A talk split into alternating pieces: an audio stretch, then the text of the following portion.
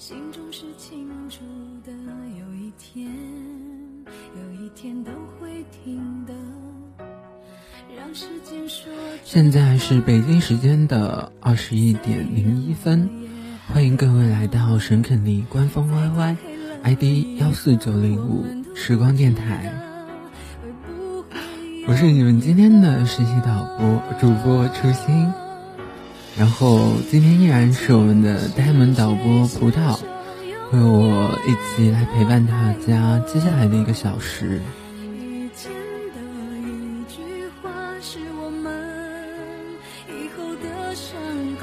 不知道你们有没有听说过这样一个说法：感冒只要七天就会好。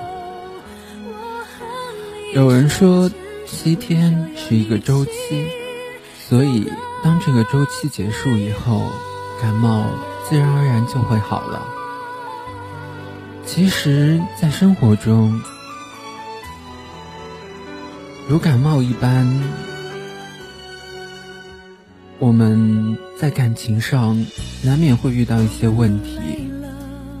当这些问题爆发的时候，是那么的糟糕，你会觉得。一切都没了，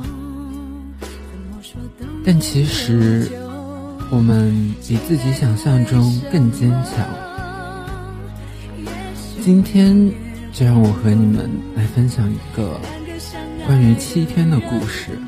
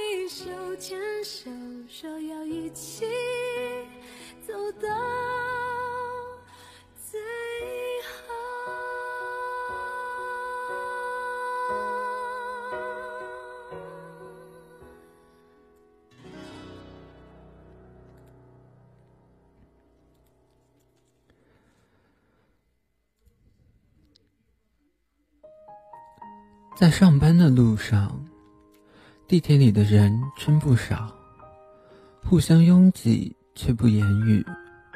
在一片压迫的沉默中，我突然喉咙很痒，没忍住，所以咳嗽不停。尽管已经用手捂住嘴巴，那掩不住的声响和气息，着实让身边的人不舒服的挪动了一下。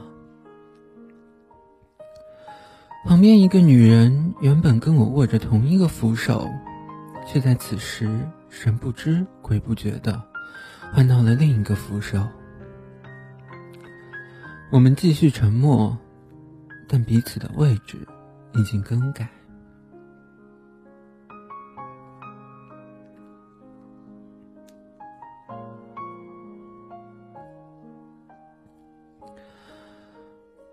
喉咙滚烫滚烫的，大概是有点感冒了。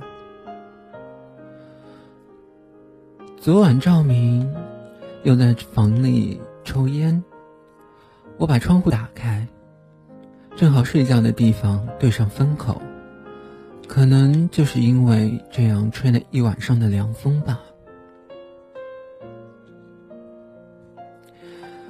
他很久没抽过烟了。跟我在一起的时候，他答应我把烟戒了，然后就真的再没有抽过。昨天我一进门便闻到一股呛人的气味，走进房夺过他手上的烟，给按灭了。他不动声色的又点起了另一根烟。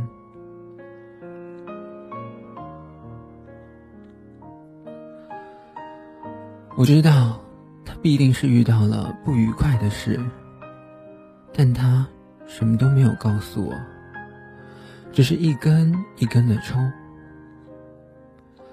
早上起来的时候，只剩下一个空空如也的烟盒，瘪的，就像我们那掏空的心。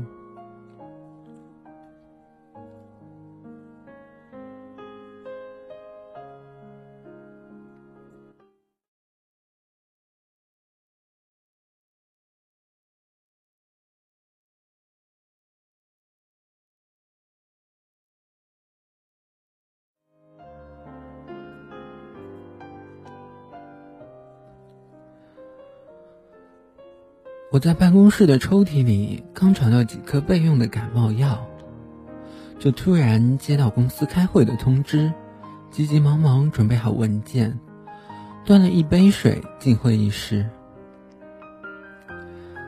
经理一边在上面总结近期的工作，我一边在座位里摊开掌心，偷偷把药丸放进嘴里，然后慢慢端起水杯喝起来。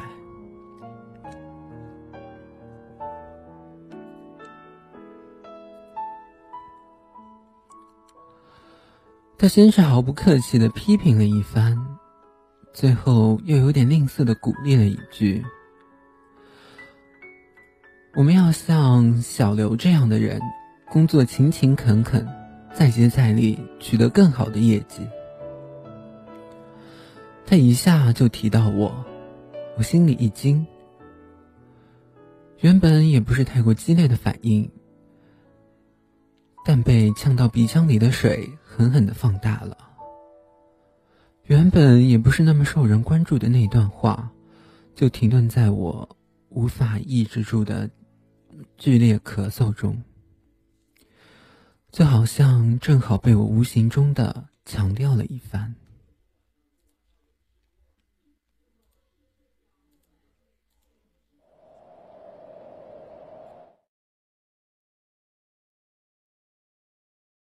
有人说，天刚刚黑的时候，在天边出现了第一颗星星，它叫做黄昏晓。其实部门里谁都知道经理对我的偏爱，他每次也并不避讳，反倒是我显得比较过激。原本小小的便可过去的事情。我总觉得心里别扭。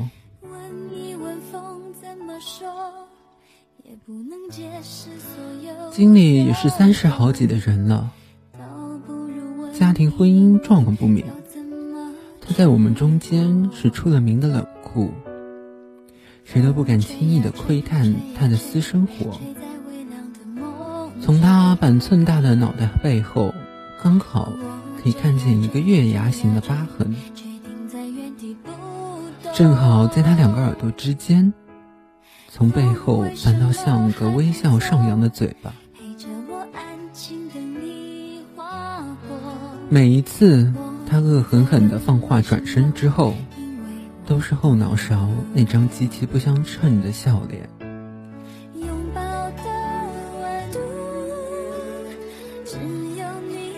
会议的最后，他不带任何感情色彩的扔下一句话。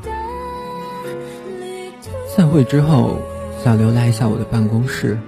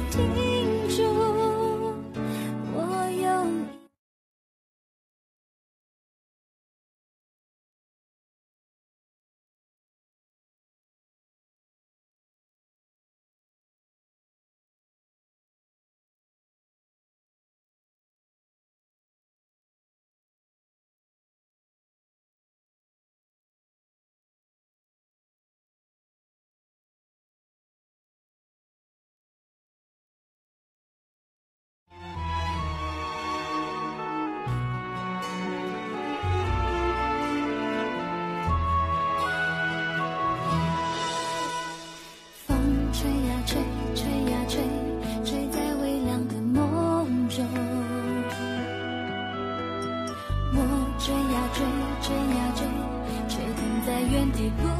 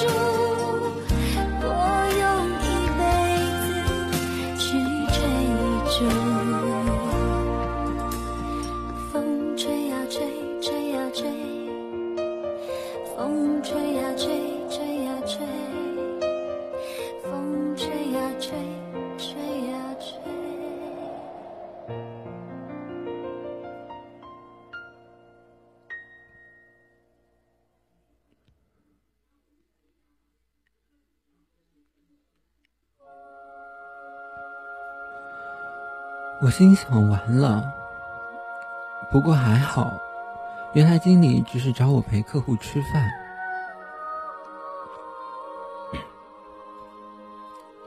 这种应酬的晚饭自然少不了大鱼大肉。一盆鱼端上来的时候，正正的放在了我的面前。经理说：“不必客气，吃吧，吃吧。”我握好了筷子，笑笑，便把转盘转到了另一边，与导播类客户的面前。客户见我懂颜色，便毫不客气的夹了一大块鱼。我不好意思不吃。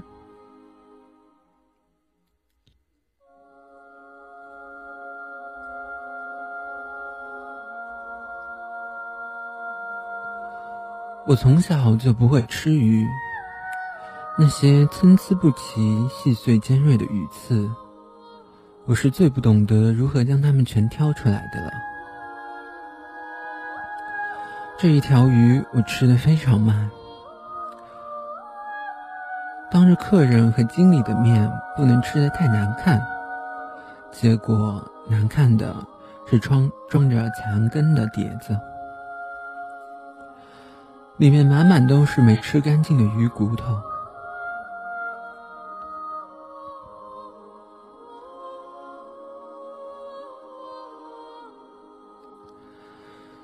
经理结账，那两张发票伸手给我，我正要把它们收起来的时候，他却说：“怎么不刮开看看？”多半不会中奖吧？我回答说：“你没试过，怎么知道？”我笑了笑，摇了摇头。刚刚悬在半空的手，还是将发票放进包里。发票不过是一种报销的凭证。我们付出去的钱，凭着这一张薄薄的纸又拿了回来。付出了又得到了，但其实包里的钱没多没少。我们看似在生活中一直忙碌奔走，其实一直在原地踏步。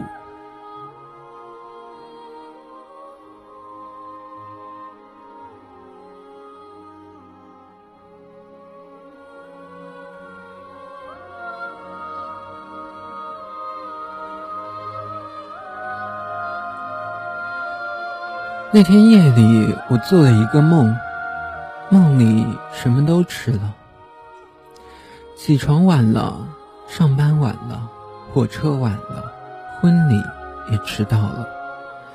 但幸好一切都还是我想要的那样。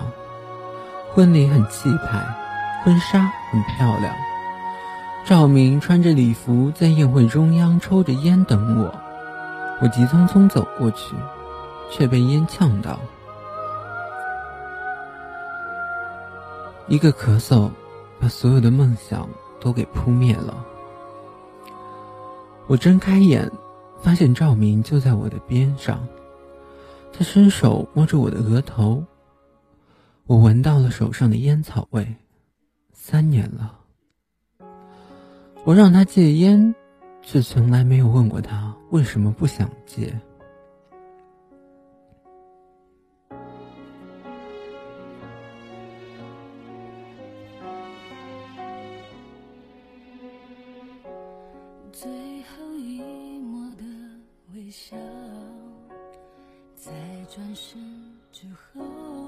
你为什么这么喜欢抽烟？不就是一呼一吸，吐纳而已。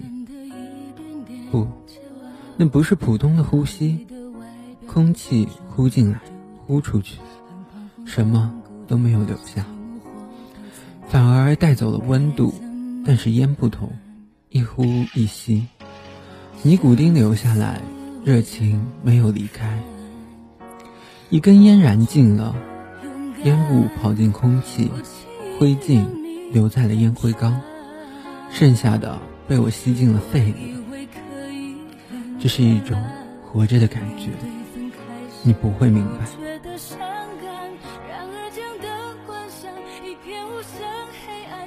我不明白，现在几点了？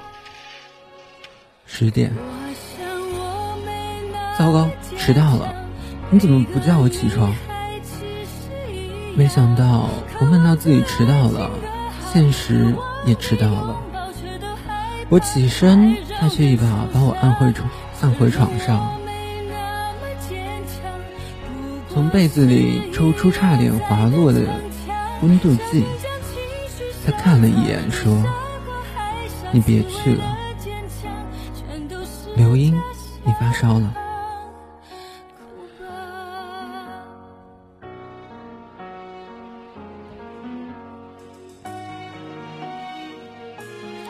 其实想想也觉得奇怪，明明受了凉，为何感觉却是滚热的？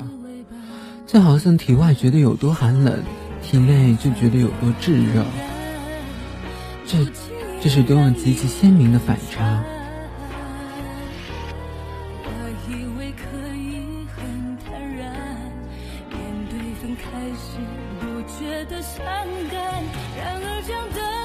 这是我感冒的第三天，那阵势完全称得上病来如山倒。我迷迷糊糊的睡了一天，中途醒来发现他在床头上放了乱七八糟的一大堆药，急急忙忙在药店买的，不知道什么最好，就把什么口服液、胶囊、退热颗粒买了一大堆。他一边手忙脚乱的拆封，翻出说明书对比着看。他看得很仔细，最后拨开那堆药说：“这个吃了要头晕，那个吃了要吐，我还是给你换个冰袋吃。”我趁他换冰袋时，随便挑了一种胶囊，喝了水吞了下去。赵明骨子里就是个孩子，天底下哪有没有副作用的药？是药三分毒，不吃药根本就好不了。不付出一点代价，就没有办法迅速康复。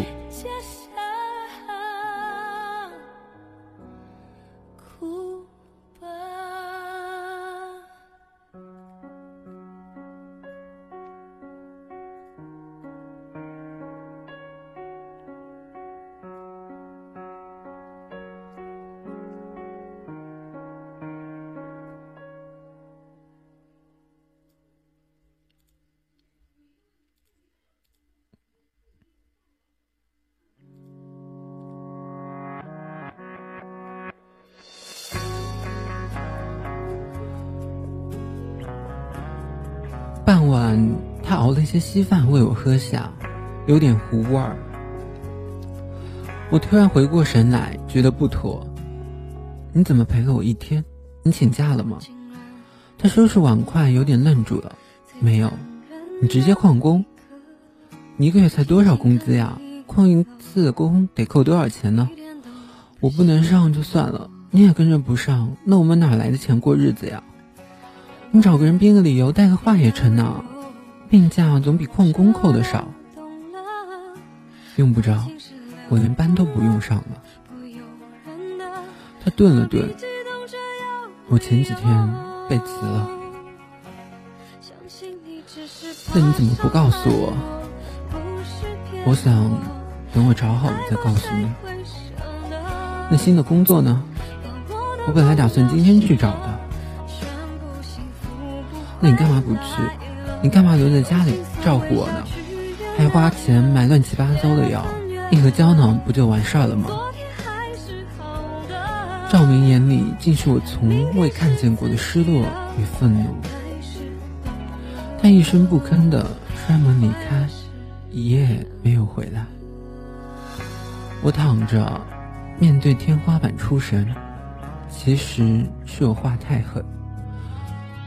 没有谁对，没有谁错。他是心疼我的，但是我就是气他不不会分轻重缓急。在无力保障生活的情况下，什么浪漫，什么风花雪月，都是假的。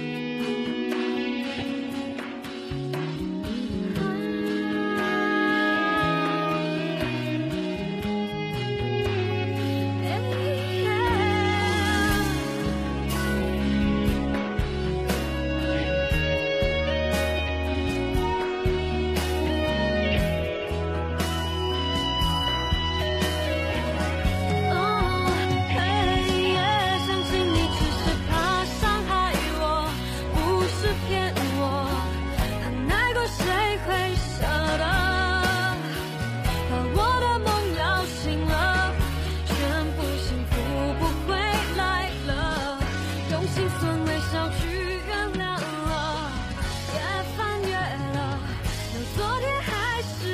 但这个世界上有一句话是对的，没有谁是不能离开谁的。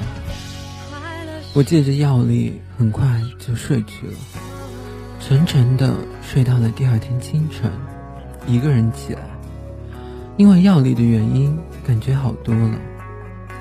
人的身体与内心未必是一一对应的关系。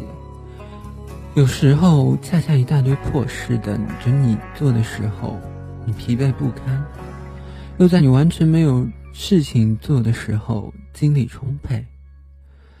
所以，我们总是做不了真正需要的事情，又常常浪费掉许多过剩的精力。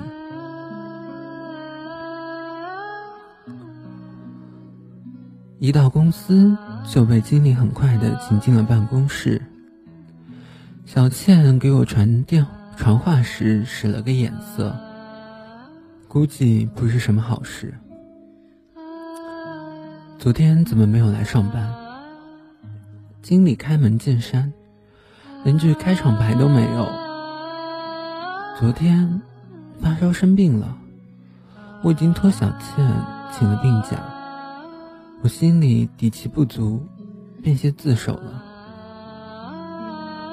怎么偏偏在这个节骨眼上？年终工作量大，你昨天落下了很多，今天要加班补上。嗯，我知道的。我突然想起了什么。对了，上次吃的发票还在我这儿。没事，我已经用别的补上了，你留着用吧。最后，他递给我一堆文件，在我开门要走的时候，他不冷不热地说：“这几天降温，注意身体。”我后来想想才醒悟，其实前面说的那些有的没的。原来都是开场白，只有最后一句才是正题。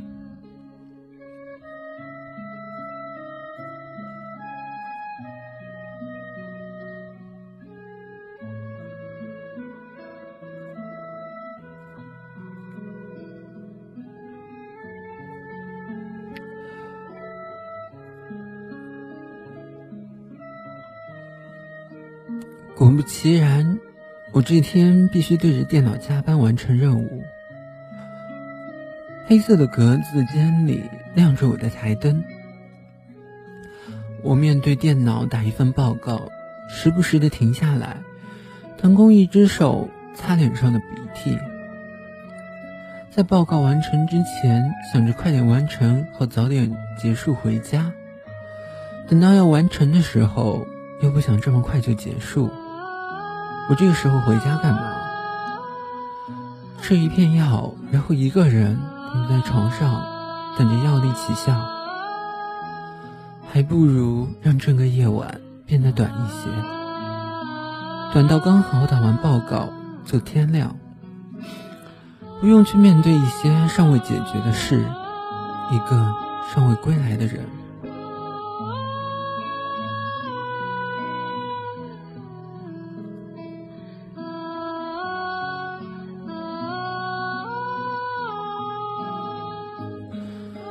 赵明一天没有来电，估计还没有回家。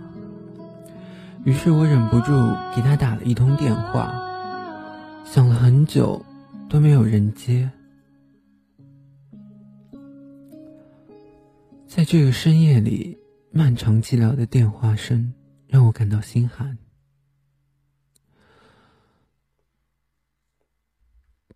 突然，大门口一道亮光。有人背光站在那里，我以为是照明。等那人开了灯走了进来，我才发现原来是经理。这么晚还没走啊？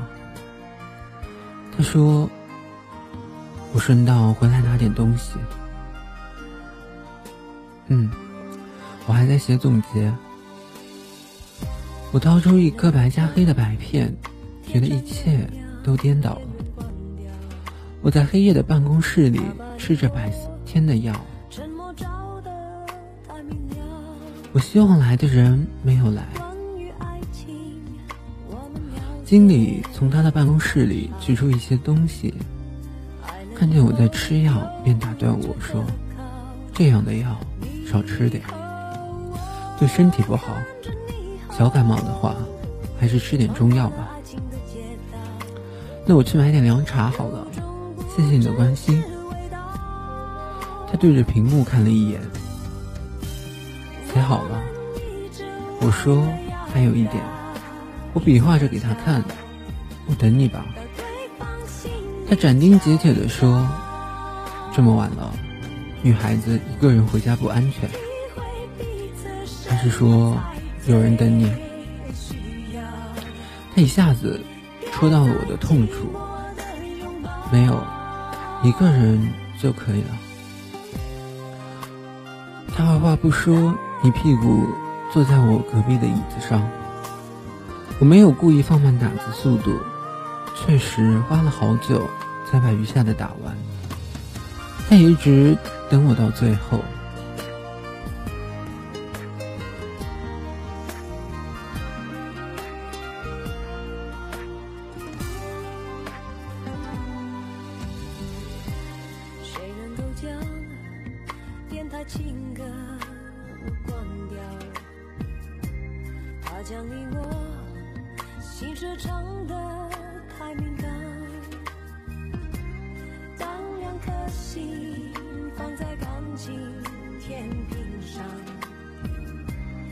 坐在他的车的后座，打了个喷嚏。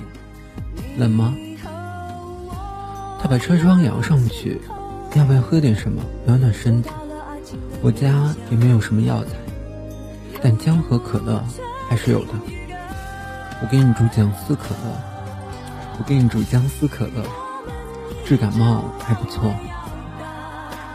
我原本心灰意冷到透顶。听到这话也不多想，心一豁，就说好啊。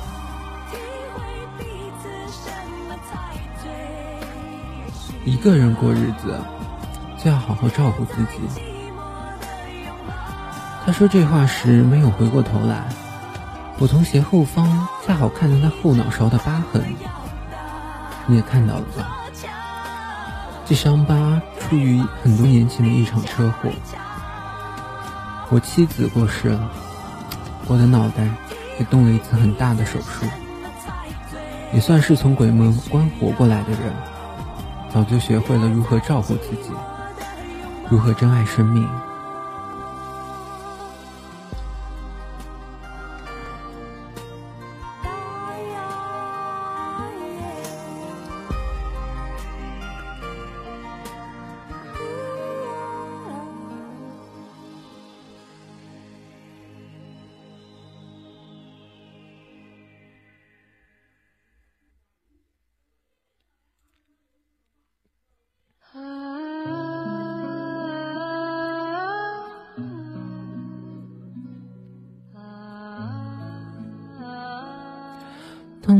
车疾驰在夜半寂寥的马路上，冲着他家方向的时候，我对眼前的这个男人由衷的怜悯。就在我们彼此沉默的时候，我的手机突然响了，是赵明。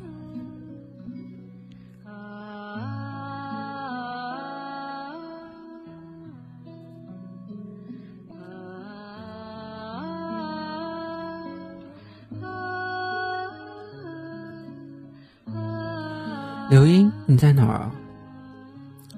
他在电话那一端说：“我今天第一天上夜班，刚刚不方便接你电话。你在哪儿呢？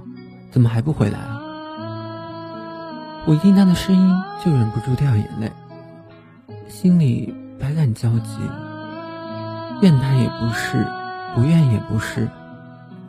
他明明已经听了我的话去找工作，也是。也正是这份新的工作，让他无暇顾及我的需要，而我此刻坐在另一个男人的车上，倒也是无奈。我握着手机，哭得不能自己。挂断电话之后，经理问我怎么了，我一边停不住的哭泣，一边瞎编了一个理由，有。有个客户对我发脾气来着，我心里委屈。这种人三更半夜的打电话发脾气，小六，我跟你说，不要太在意这回事儿。没准人家是心里郁闷，发发脾气，不要太在意了。他见我还哭个不停，又说。你还年轻，没见过这种情况，见多了也习惯了。我当年也没少受气。经理，我想，我想回家。我说，我说，麻烦你掉个头。经理是个好人，二话不说就调转车头，多绕了几公里路把我送回了家。但赵明却不这么想。你们经理是个什么人？我一进门就迎面来了这一句：“让你加班到半夜三更，还送你回来。”加班是因为我没把昨天工作做完，他送我只是因为顺道而已。原来我一晚上不回来，你就闲不住了呀？他根本就没有听进去。我感冒了，不想跟你吵。他用力按灭了手上的烟，我才发现烟灰缸里全是烟头。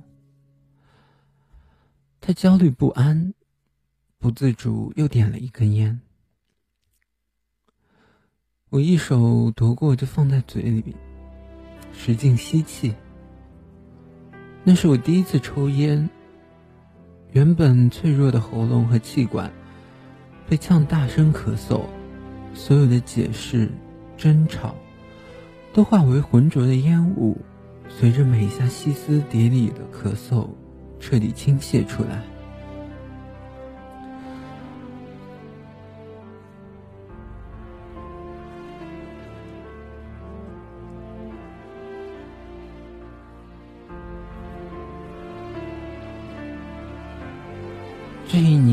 过去了，又是一年过去了。公司除夕夜的晚会上，我的感冒还没痊愈，为了尽兴。我跟大家喝了一点白酒，台上我蹦蹦跳跳，台下也闹得不亦乐乎。我又开始不停的咳嗽，在感冒的第六天，鼻涕什么的都消退了，但咳嗽却是要命的。在人人都笑得开怀的时候，我却咳得那么歇斯底里。也不是哭泣，眼角却挤出泪珠来。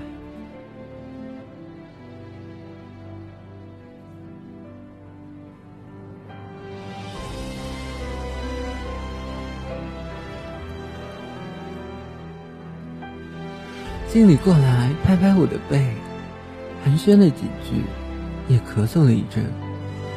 我好像被你传染了，我最近也感冒了。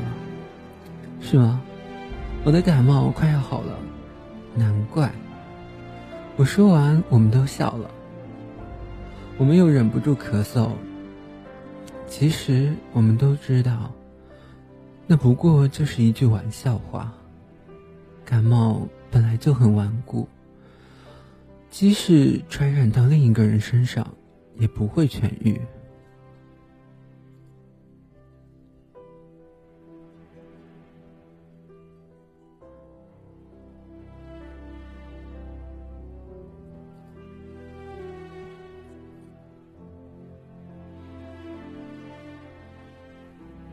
有那么一瞬间，我想告诉经理，昨天我跟赵明分手了，但最后还是忍住了。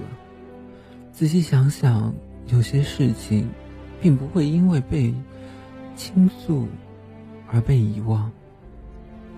同样的，痛苦不会因为你施与他人而消失。分手是我提出来的。但我对赵明的残忍，何尝不是对自己的残忍呢？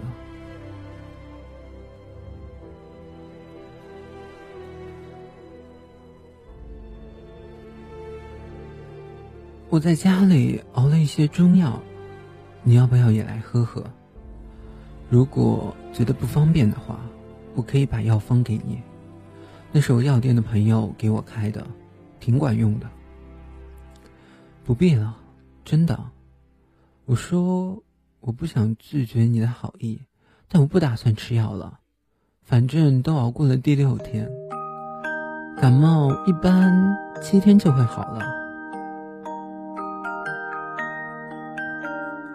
那就好。他又是一贯不冷不热的腔调，说明年我会转到别的公司，你还是要保重身体，这样的身体。撑不住啊！我心里感慨万千。这样的一个冬天，对我来说有太多太多的变故了。我患了一次感冒，悄无声息的和赵明分了手，然后对我很好的经理也要离开了。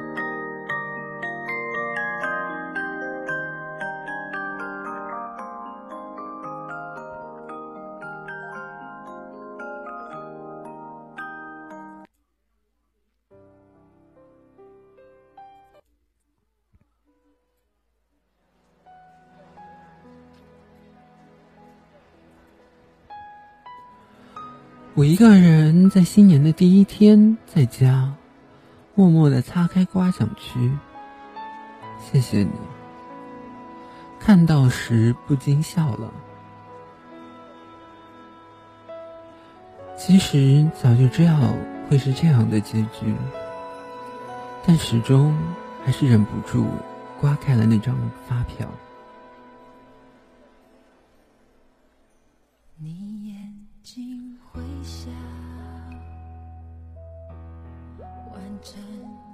这就好像这一年的年终，岁月给我的致辞，它代表命运感谢我所消费的青春，没有给我任何的奖励。这样一张没有中奖的发票，却被我小心翼翼的放在了抽屉里。我还发现，在那里。有几根照明灯时藏起来的香烟。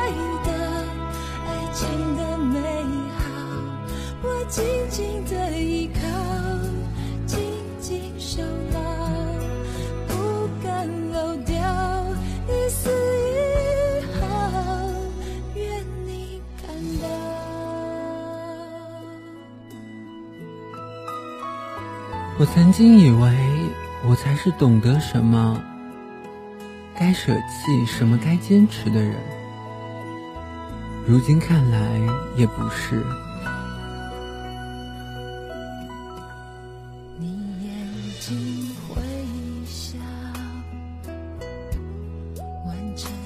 我丢弃了曾经真爱如生命的感情，留下了没有灵魂的发票。和香烟，就好像我总是吃不干净的鱼骨头，它们就像残根一样，留在我的记忆中。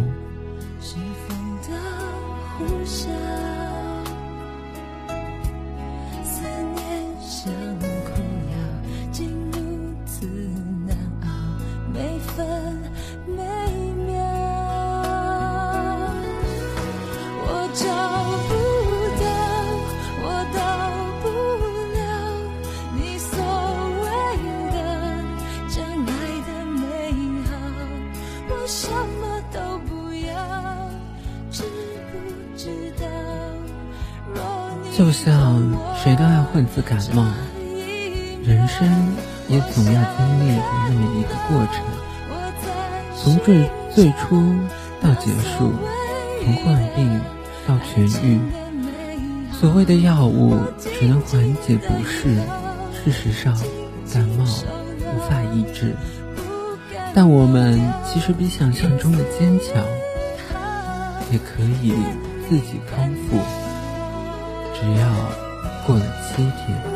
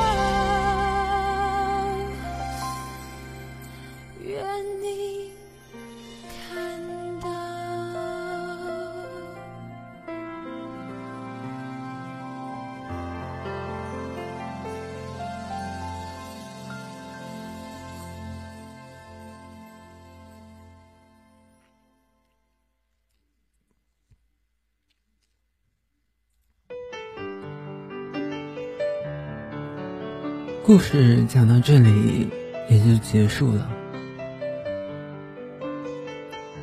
我还记得那天定下这个主题的时候，空空问我，七天，到底是一个什么样子的主题呢？其实这是一篇我很早很早就读过的文章，但是我始终觉得，在他的文字底下挺晦涩难懂的。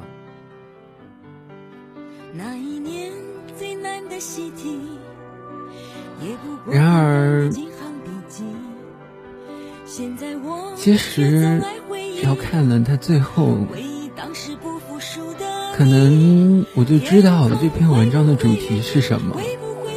但是有时候人就是这么懒，一点一点想要把它先看完，不喜欢直接跳到结局。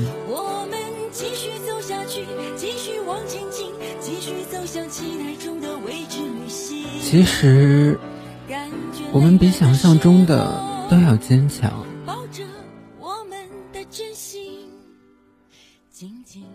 谢谢大家今晚守候在我们沈肯尼官方 YY ID 幺四九零五时光电台，我我是你们的实习主播初心，还有我们的呆萌导播葡萄。